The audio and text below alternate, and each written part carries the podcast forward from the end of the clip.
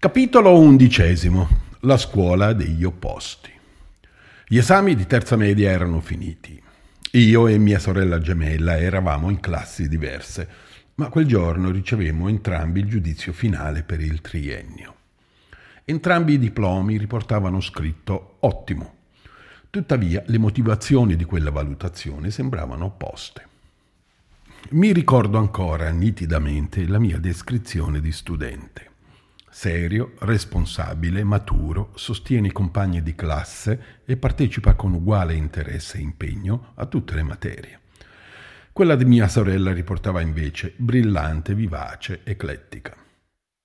Con i nostri giudizi in mano ci recammo da nostra madre per avere un ulteriore giudizio finale su chi di noi due fosse il più bravo.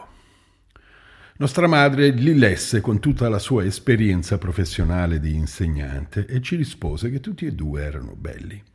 Noi insistemmo: sì, ma qual è il più bello? Lei ribadì: sono ottimi entrambi, ma diversi. Fu un pareggio. Con quella valutazione in mano e la conferma che non fosse migliore di quella del mio opposto, diventai triste. Mi resi conto che mancava un pezzo di mondo, quello espresso nella descrizione della mia gemella. Se nostra madre avesse decretato la superiorità di un mondo rispetto a un altro sarebbe stato facile, ma entrambi erano belli e io percepivo un senso di incompletezza interiore. Ho passato gli anni seguenti a ricercare quel mondo opposto che avevo davanti, ma che non mi apparteneva.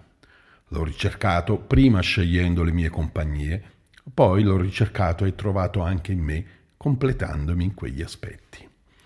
Mio padre mi ripeteva spesso: nella vita devi saper fare da tiro e da trotto. Era un suo consueto modo di dire. Implicava che nella vita occorre essere in grado di saper fare tutto al di là delle nostre naturali inclinazioni. Al termine della scuola media, considerato il mio curriculum scolastico, avrei dovuto iscrivermi a un liceo. Tuttavia mio padre, che teneva alla scuola ma reputava più importante la formazione umana, così insistette: nella vita devi saper fare da tiro e da trotto. Vai a studiare ragioneria, quella è la scuola giusta per te, ti fai le ossa, impari a fare da tiro. Finì così per i cinque anni successivi a studiare ragioneria. Non mi aveva forzato, intuivo l'importanza di imparare a fare da tiro, io che ero sempre stato un trottatore. Ammetto che quando mi ritrovai in quella classe il primo giorno di scuola, mi domandai: dove sono finito? La teoria era ispirante, imparare a fare da tiro e da trotto, ma in pratica cosa ci faccio io qui? I primi tempi non furono facili, non si trattava delle materie da studiare, ma avevo difficoltà a relazionarmi con i miei compagni e con l'ambiente che creavano. Non li capivo, né letteratura, musica, sport, spettacolo, hobby. Non avevo cose in comune con loro, non era il mio mondo. Imparai a conoscerlo, imparai a stare con i miei compagni e diventammo amici. Imparai a tirare oltre che a trottare. In noi, anche se solo in forma latente, non sviluppata, convivono gli opposti. Concediamo ad essi un po' di spazio affinché si possano esprimere, e quella mattina uno di essi si espresse. Secondo quadrimestre della terza media. La professoressa entra in classe annunciandoci un compito scritto a sorpresa. E fin qui niente di strano. La cosa bizzarra è che mi guarda e mi dice: qualcosa non va? Le rispondo: sì, non penso che questa mattina sia giusto farlo. Alle mie parole lei si infuria, il compito è annullato, nessuno lo farà. La classe è piena di studenti, ma è come se fossimo rimasti solo io e lei, in piedi uno di fronte all'altra, a definire una volta per tutte ciò che è giusto e ciò che è errato. Suona per fortuna la campanella. Mi andò bene, quella professoressa era troppo sicura del fatto suo, non si sentì minacciata da me e dalla mia insubordinazione. Anzi, mi apprezzò.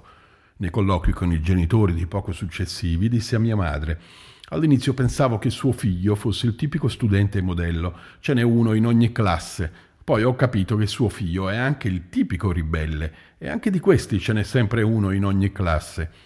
Suo figlio sa essere tutti e due. Mi piace. Per continuare a tentare di recuperare tutti quei mondi che ci stiamo perdendo, perché limitati dal nostro senso del sé. È affascinante viaggiare per mondi diversi. Serio, maturo e brillante, vivace, da tiro e da trotto, studente modello e ribelle. Ricomporre gli opposti, non restare bloccati negli estremi, cercare la libertà conoscendo le polarità. Quali sono adesso i prossimi esami? Profondo e leggero? Distaccato ed empatico? Oppure andiamo direttamente a nascita e morte? Ecco il test che include tutto.